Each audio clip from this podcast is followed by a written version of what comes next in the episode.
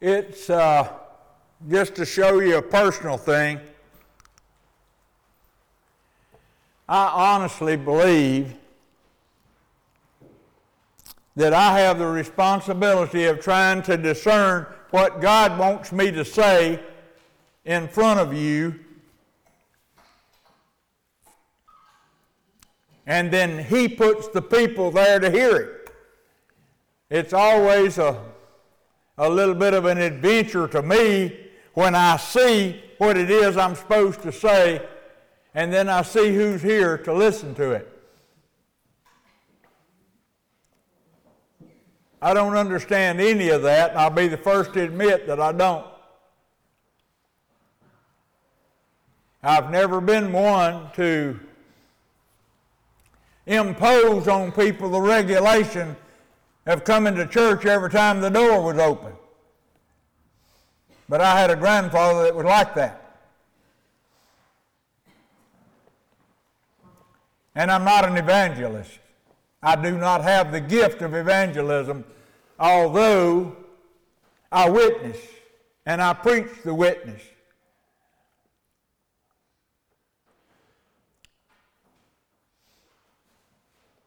But ever so often,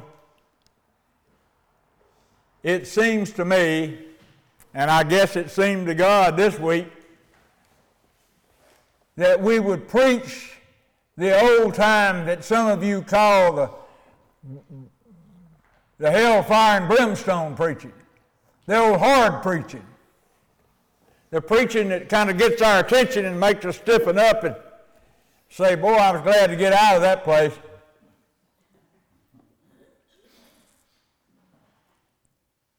But I have to tell you that for me, in watching what little bit of news that I do, it keeps me stirred up about what's going on in the world. That's always been somewhere in the world.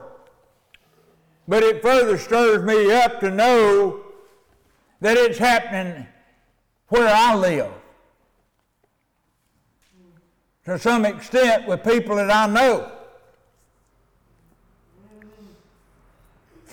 You see things coming out that you did, wished you didn't have to see. This morning is a sermon like that. You can turn to the first chapter of Romans if you want to. It's a sermon on sin.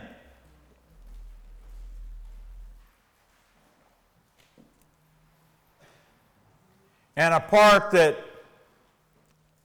a sermon that it's hard to dodge each person's individual part in all of this because there's some of it in all of us. I don't feel like that I'm special at all because I'm here. Because when I get there, I have to work just as hard, I believe, as you do to try to keep from doing the very things that I talked about up here. We all do, and I don't make exceptions for myself.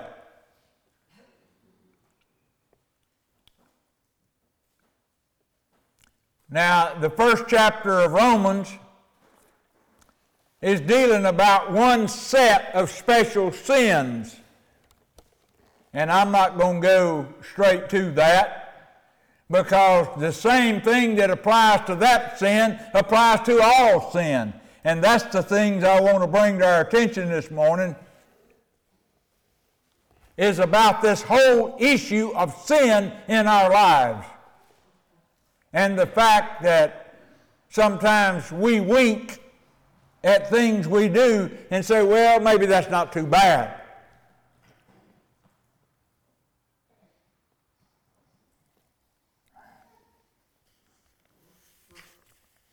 So we'll get into it. In the first chapter of Romans, in verse 18,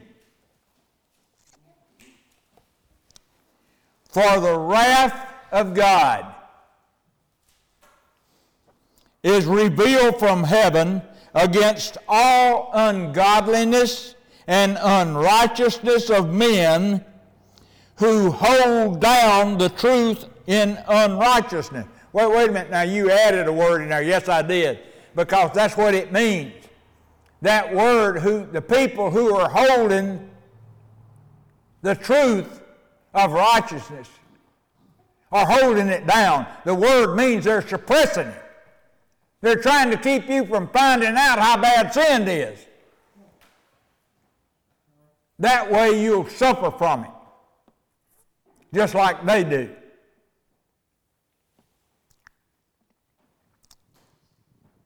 But God's wrath, that's a bad word, folks,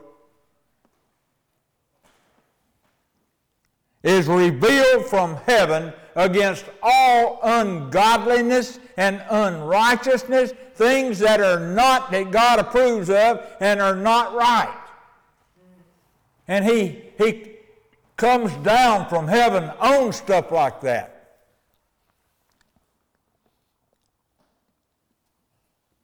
In verse 19, because that which may be known of God is manifest in them.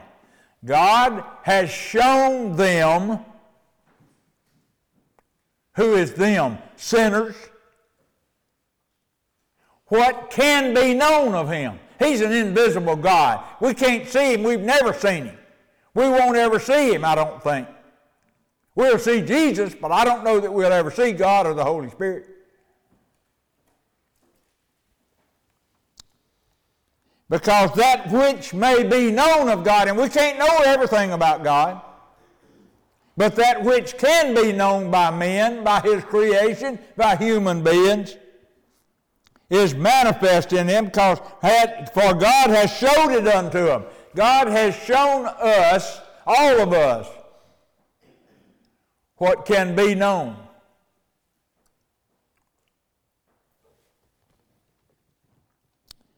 For the invisible things of him from the creation of the world are clearly seen. Now look, we can look around. Some of you are into flowers. Some of you appreciate the woods and the mountains and the hills and the, the water and the lakes and the creeks and the rivers. And you see God in those things that He created, it says here in Romans. You ought to know who I am because of what I created. You've got all that to look at just because you can't see me. You've seen what I've done. Being understood by the things that are made, even his eternal power and Godhead. He says that by looking around at what I have created, you ought to be understood or ought to understand that somebody who created these kind of things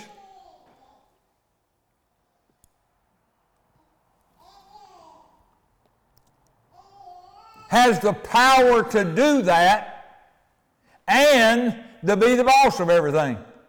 That ought to be something you can assume, he says, by just looking around at what I created.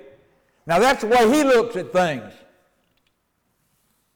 Now, like I've said before, if you're going to be successful in this business of being a Christian, a Christian, there's one or two things you're going to have to understand. And one thing is, we're going to have to look at things at the way God looks at it.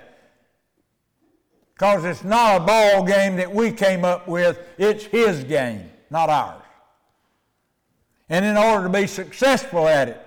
If we're going to be the number one hitter, we've got to do it His way.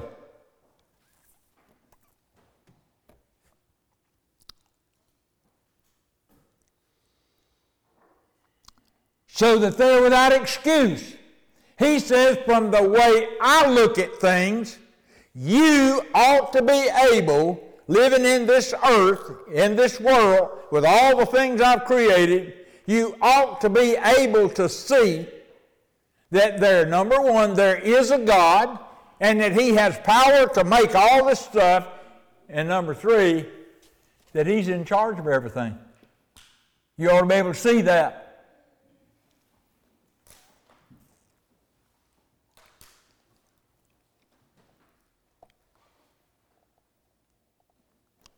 Because that, verse 21, when they knew God, all right, they've known God now. He said, I've already shown it to them. So they knew something about God. Maybe they didn't enjoy the relationship with Him through Jesus Christ like we all do. But they knew something about Him.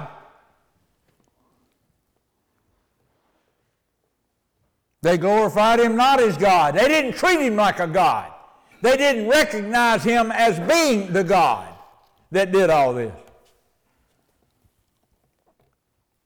Neither were they thankful.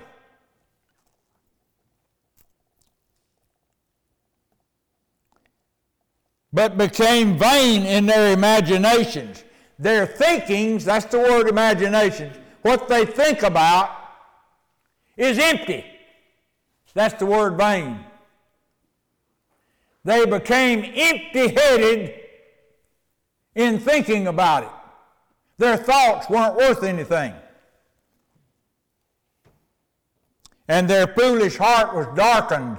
They can't learn anything, they can't see anything.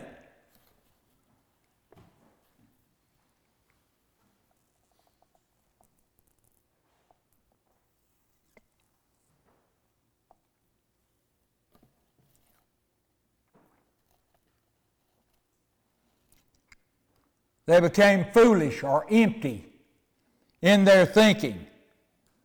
They weren't using their spiritual mind to think like God shows us to do. They were using their natural mind. They went back to their old man when they had a choice. They went back to their old man and thought of things from their old side, their unsaved minds, so that their heart was blind to the truth.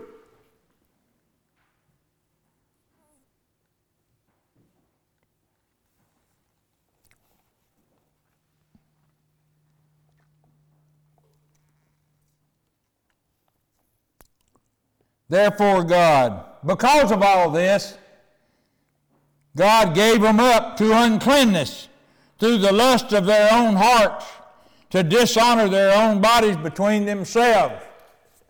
He gave them up. That's the point.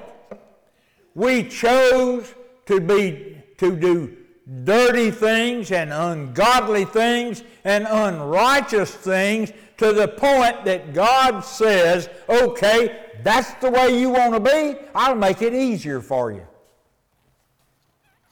It's like a puppeteer that's got strings on these puppets. And they can't do but just what the puppeteer allows them to do. And God just cuts the strings. All right, you won't listen to me. You won't do what I'm trying to tell you to do. I'll just cut the string. You can do whatever you want to do.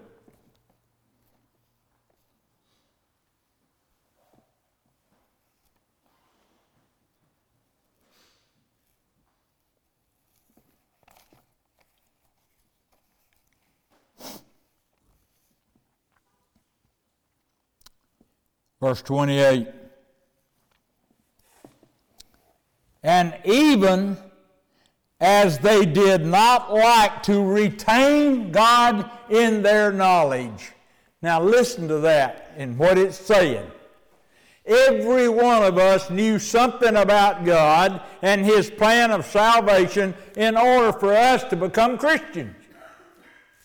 There are other people who knew something about God, but they didn't become Christians. Why? because they wouldn't keep what they knew about God in their head. They chose to go a different route.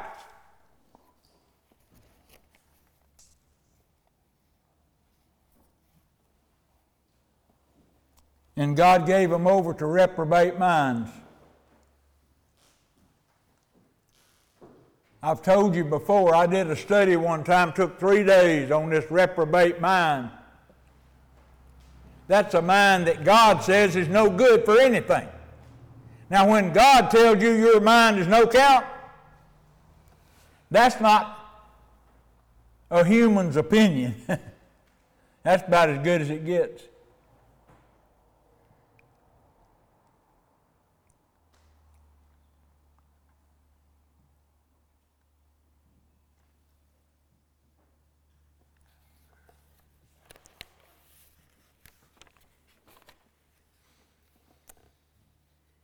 That word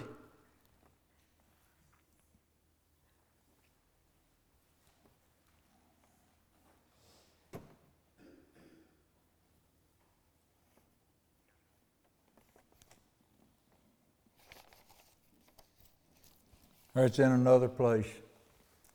There is a word, the word simple. Their minds became simple. That's a fascinating word. That word really translates seducible.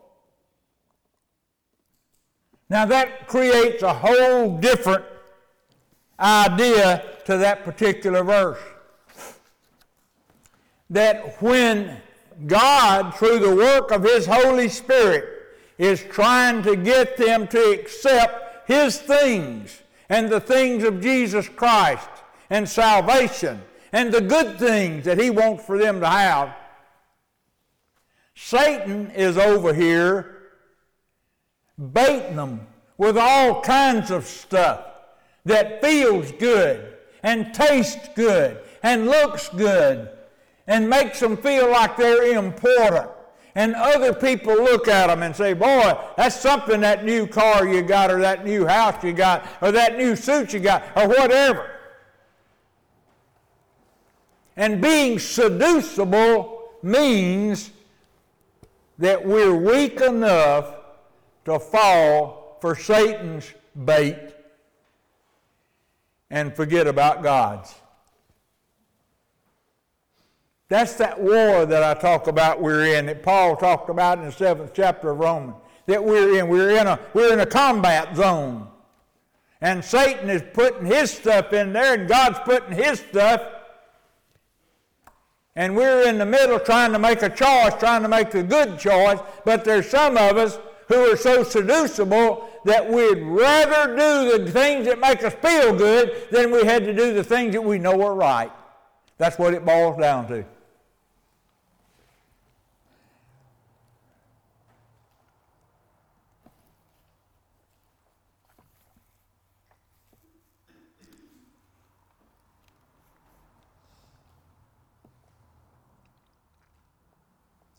Gave them over to a reprobate mind to do those things which are not convenient.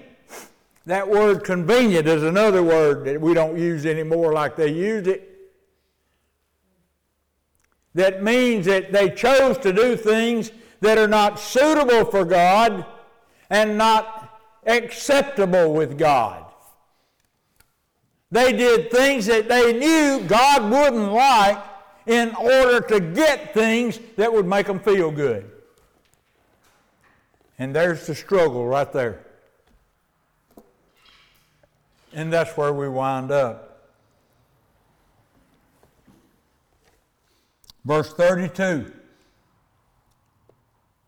Who, knowing the judgment of God, these people knew enough about God, God says, to know that I don't like what they're doing and they've heard something about what I do to people who don't do what I want them to do.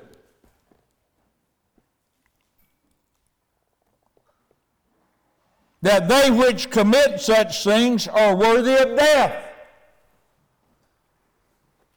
God says for you to make the wrong choices really truly means you're not fit to be here.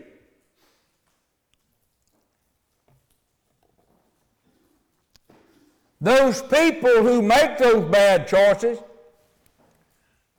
and see people doing the bad things not only do it just like the other would do it, but they have pleasure in them that do it also. What do they call it? Running with a bad crowd? running with the same old crowd you used to run with. I've talked with people who have drug problems, and I tell them, you're not going to ever get away from your drug problem until you get away from the people that you're hanging out with that are involved with drugs too. But these people not only couldn't be strong enough to make good decisions, they enjoyed being around people who were making the wrong decision that they knew about. Now, that's the way God sees our situation.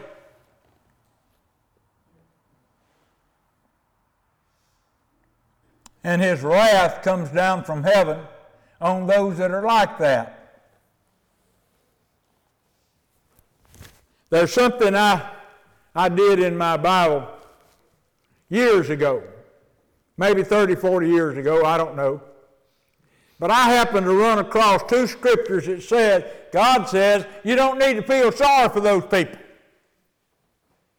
They're sinners and they're suffering from their sin. That's no tale. That's no lie. But you don't need to feel sorry for them. They chose that way. They asked for it. And I thought, last week I preached that at one point we'll be on white horses with Jesus. And we'll be on the hill looking down in the valley of Megiddo where hundreds of thousands and millions of people are going to die. And the blood's going to run as deep as the bits on the horse's mouth. And the thought just from nowhere came to my mind, and there'll be some of God's people who are sitting on those white horses looking at all that death in the valley, and they'll have sympathy for them.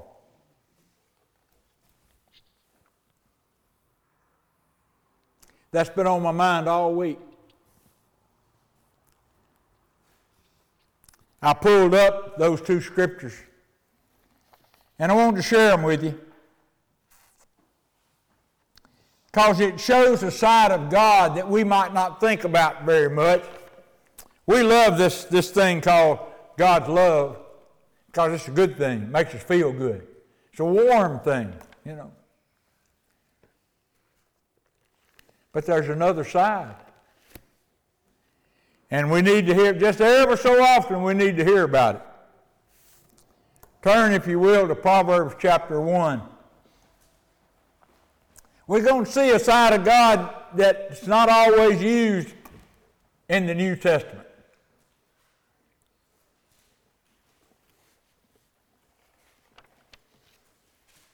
In Proverbs chapter 1,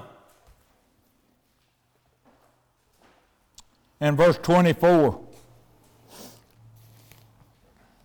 He says to us, some of us, not necessarily to you or to me, but to humans, his creation.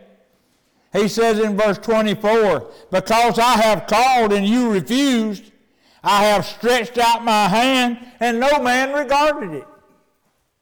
That's the kind of people he's talking about.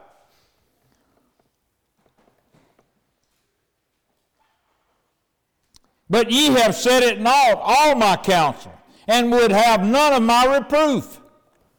I've tried to scold you, I've tried to warn you, I've tried to show you, and you just don't want any part of it. I also will laugh at your calamity. Have you ever associated your God laughing at somebody because they was in trouble. But that's what he says. I also will laugh at your calamity. I will mock when your fear cometh.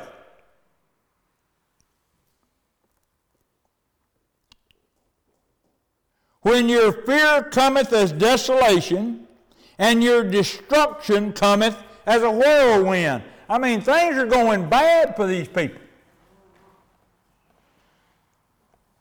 When distress and anguish cometh upon you, because I've told you over and over and over, don't do it this way, do it this way. Don't think this way, think this way. But you chose to go the other way. Then shall they call upon me, but I'll not answer them. Have you ever thought that you would call on God and He wouldn't answer you? But there's some that He does because He wrote it here. I don't think it's God's, God's people, His Christians, Jesus' bunch. I don't believe it's them. But there's a lot of people that out here in the world, they go the wrong way. And then when things turn on them,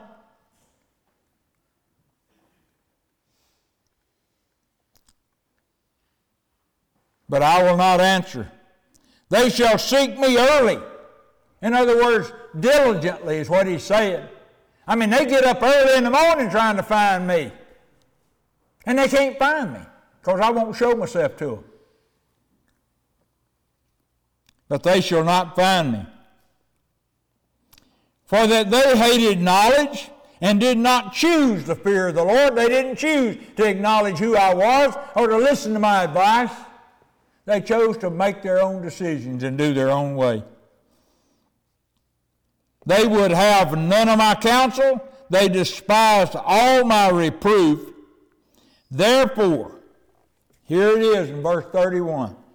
Therefore shall they eat of the fruit of their own way and be filled with their own devices.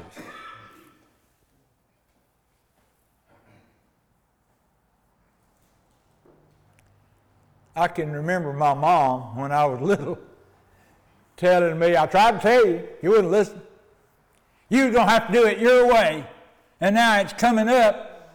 You asked for it, and I'm going to have to stand back and watch you have to eat what you chose.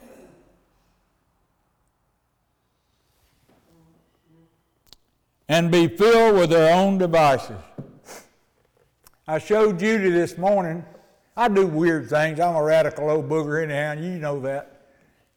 I went and found me a red ink pen, and right under that verse 31, I drew a big red line. A bold red line. I have heard in all of this talk about the government and about the Arabian countries and them doing this and them doing that. And he, he, he made a line and he said, You can't cross this line or the United States will do so and so.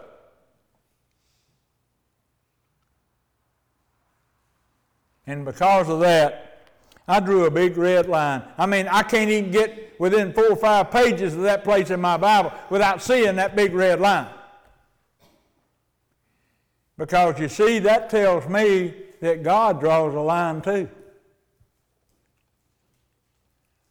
He said, I've tried. I've tried, and you wouldn't listen. So I've come to a place on some people. Now, look, this is not the groups, this is not the world, this is not countries, I don't believe. I believe it has to do with individuals. God draws a line when a certain person says, Lord, I don't want no more to do with you. I've heard about you, but I don't want nothing to do with you. He said, I've drawn the line. Now you've crossed the line.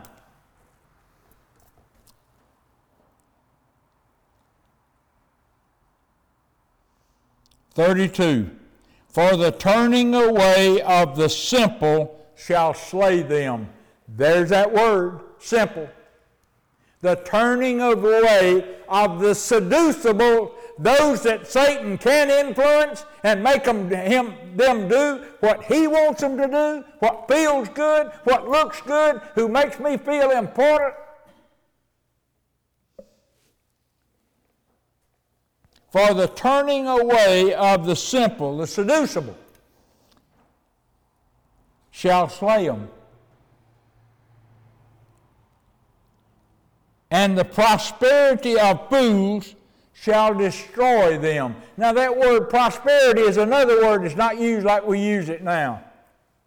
What he's saying there, the prosperity of fools, is this there are people who don't worry about hard times because they think they got enough money to keep them out of trouble. There it is. Oh, I'm not, I'm not too worried about that. I think I got enough money in the bank. You know, these people in their retirement, and I mean, I hear all this stuff about buying gold and all that. I never had enough money to buy gold.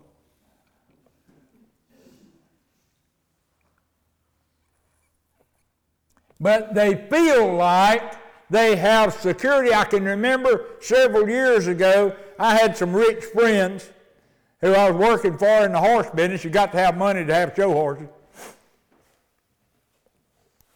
And there was a downturn in the stock market. One guy, I remember, is a good friend of mine, lost a half million dollars in his retirement account.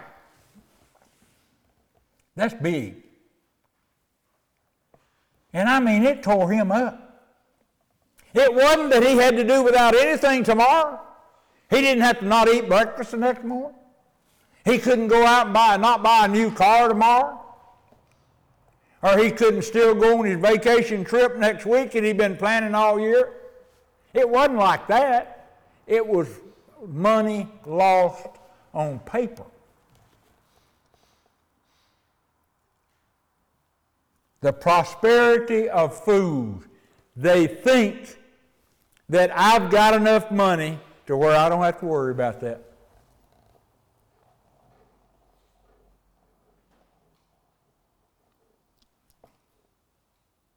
That paints a pretty bad picture right there of what not to do. But look at what it says in verse 33, and I like this because he always winds up those bad ones with something that kind of gives you a good feeling. But whoso hearkeneth unto me shall dwell safely, and shall be quiet or at ease, at peace from fear of evil. You want to have a blessed life? Just listen to God. I mean, He's gone down through this whole thing right here telling us about it. Now, listen, Isaiah chapter 3 and verse 11.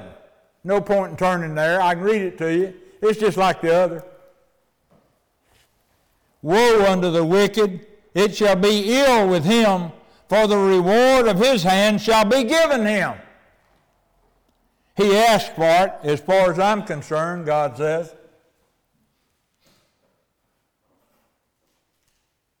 That's the side of God, the God that I have served all my life just about, that I was pretty well on up there in age before I realized there was a side like that.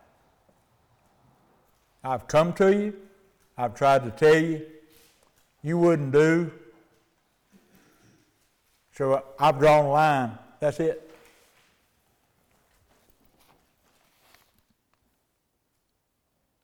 I was sitting there this morning in the dark going over this again before I had to preach it.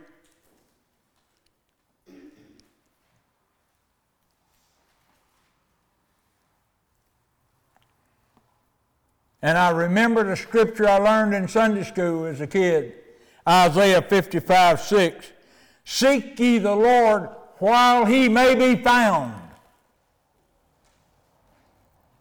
Call upon him while he's near.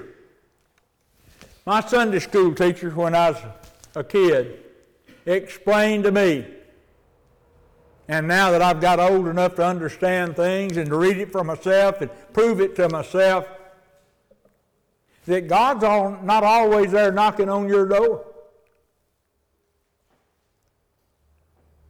In a sense, essentially what he told me was God draws a line and he don't come around no more. This scripture says, seeking while he can be found. If he's knocking on your door, you better go open it. There's no knob on the outside. You've got to open it for him. And call on him while he's near enough to hear you. See, I know about all those scriptures in the New Testament that talk about he always hears you. But he doesn't. Whoso stoppeth his ear at the cry of the poor, he himself shall cry out, and I won't hear him. So there's times when God doesn't hear my prayers.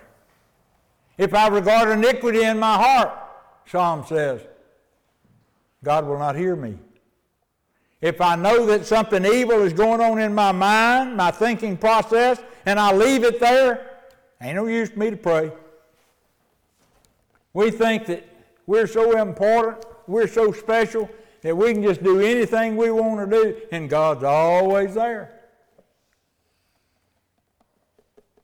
But now, you let your Holy Spirit tell you what it will tell you about what we just looked at.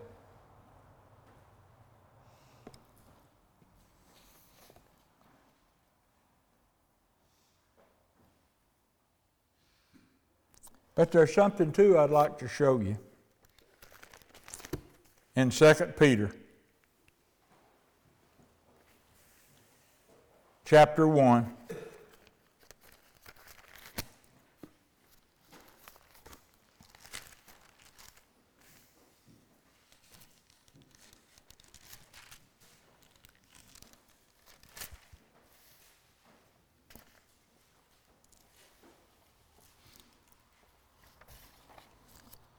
In verse 2. 2 Peter chapter 1 and verse 2. Peter says, well, let me just start out because he introduces himself in verse 1. Simon Peter, a servant and an apostle of Jesus Christ, to them that have obtained like precious faith with us through the righteousness of God and our Savior Jesus Christ. In other words, Peter said, I'm writing this letter to the people who are in the same place I am. You've come to salvation through the knowledge of Jesus Christ. Grace and peace be multiplied unto you through the knowledge of God and of Jesus our Lord, our Lord, according as his divine power hath given unto us all things that pertain unto life and godliness now, think about something right there. I've been studying this thing of Christian counseling now for three or four months. I've got a lot of good information. But Peter says right there, according as his divine power hath given unto us all things that pertain unto life and to godliness. Now, if you go to somebody and ask their advice about a problem you're having, there's two words that cover every single problem you have or will ever have. And one of them has to do with your life. What could you go to somebody and ask advice for that didn't apply to your life? This horizontal relationship that you have here on earth with everybody around you and godliness. There's another question you might need answered that has to do with your vertical life, that between you and God. Between you and folks, that's your life, and between you and God, that's your godliness. That covers everything you'll ever have to ask about. And it says, hath given unto us all things that pertain to that through the knowledge of him that hath called us to glory and virtue. That's, that's Jesus. If we know Jesus and we have Jesus as our Savior, everything that we have a question about can be answered in this book.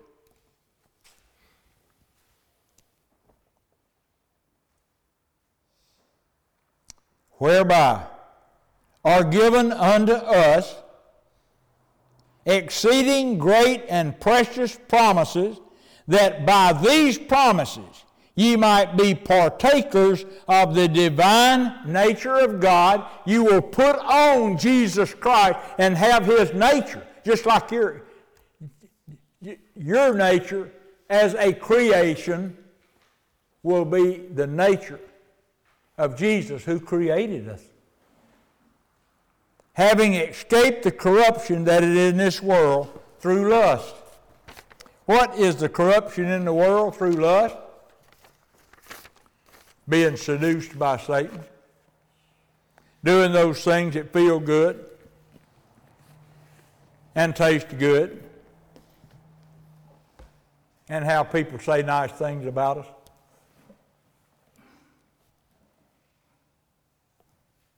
We, as believers in Jesus Christ, have everything available that we need to answer any question we have about our life or our relationship with God. It's coming through that book right there. The Holy Spirit is the one who teaches us. The Holy Spirit is the one who brings to our remembrance everything that Jesus ever said. That's the whole book. And He's the one that shows us which applies to this particular situation that we're asking about right now. So the Holy Spirit of God, whom God has placed in us, who lives in us 24 7, uses this book to show us how to be just like Jesus. That's the basis for the whole, whole program, whole plan.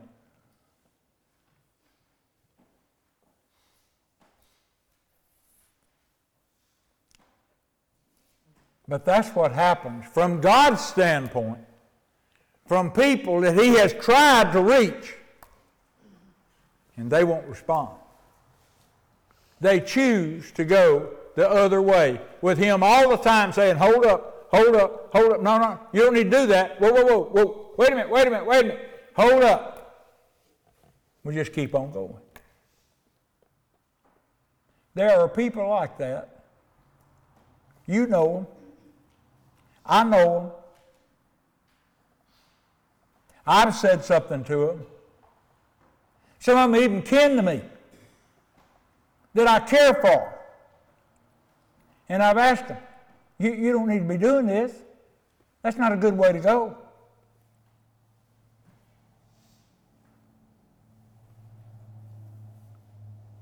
And God's talking about them. You think you know them. I know them better than you do because I created them. I put them together. I planned them. They got this color hair and this face looking thing, and they've got, they're six foot five instead of four foot eleven, all because of me. I know them better than you. And I couldn't turn them around either. So it comes to a place where I just drew the line.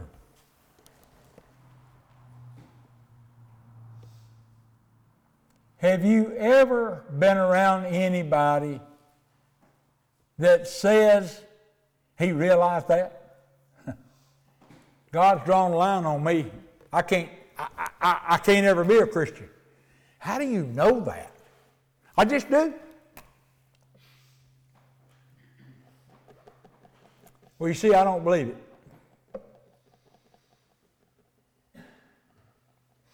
I have to believe that everybody has a choice to choose Jesus. I have to believe that. Because I'm going to say something to them. I'm going to give them a chance. And if they turn me down, the only thing having this knowledge does to me is understanding they may never be, or maybe they're just not going to be right now. So I'll come back when I get another opportunity and I'll talk to them again. How do I know they're not going to respond? When they're dead.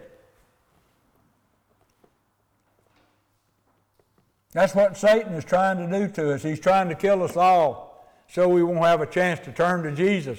It says so in Scriptures.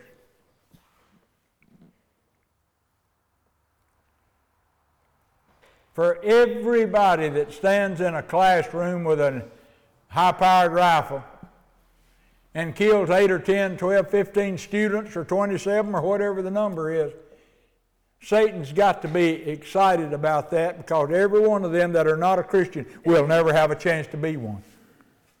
And that's his plan. That's his plan for us. That I can't do any more good for God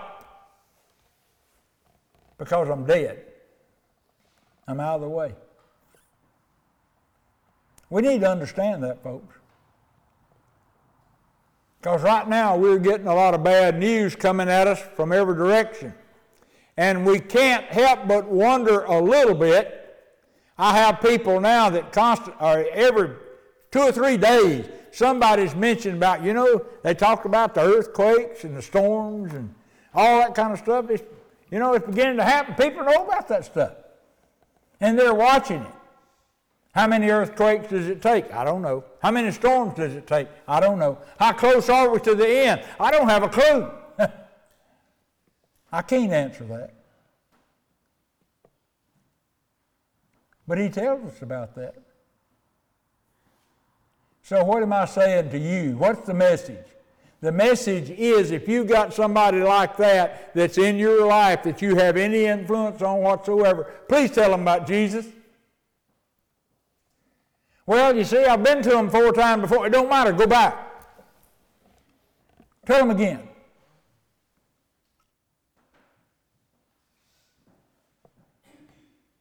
Because you never know when this time will be the time that the Holy Spirit of God that's inside them and said, You better believe this. It's time for you to believe it. You better seek Him while He can be found, and you better call on Him while He's close. Because the next time that you decide it's time for you to go, He may not be around. I don't understand all that. I just know what it says. But it's bad news for some. You got to admit that. Let's pray. Father,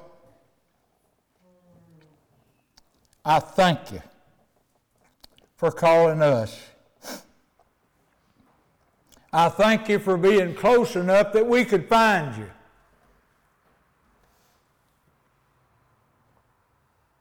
I thank you for teaching us making us understand some things about you. That we know the difference between a lot of rights and a lot of wrongs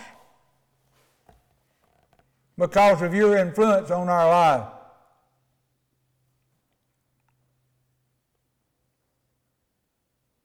Lord, again, I thank you for being our God. I don't know what I'd do without you.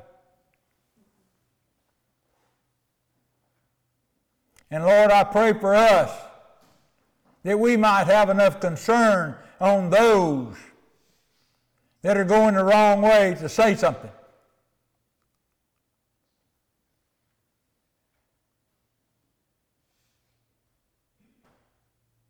That might turn them to you.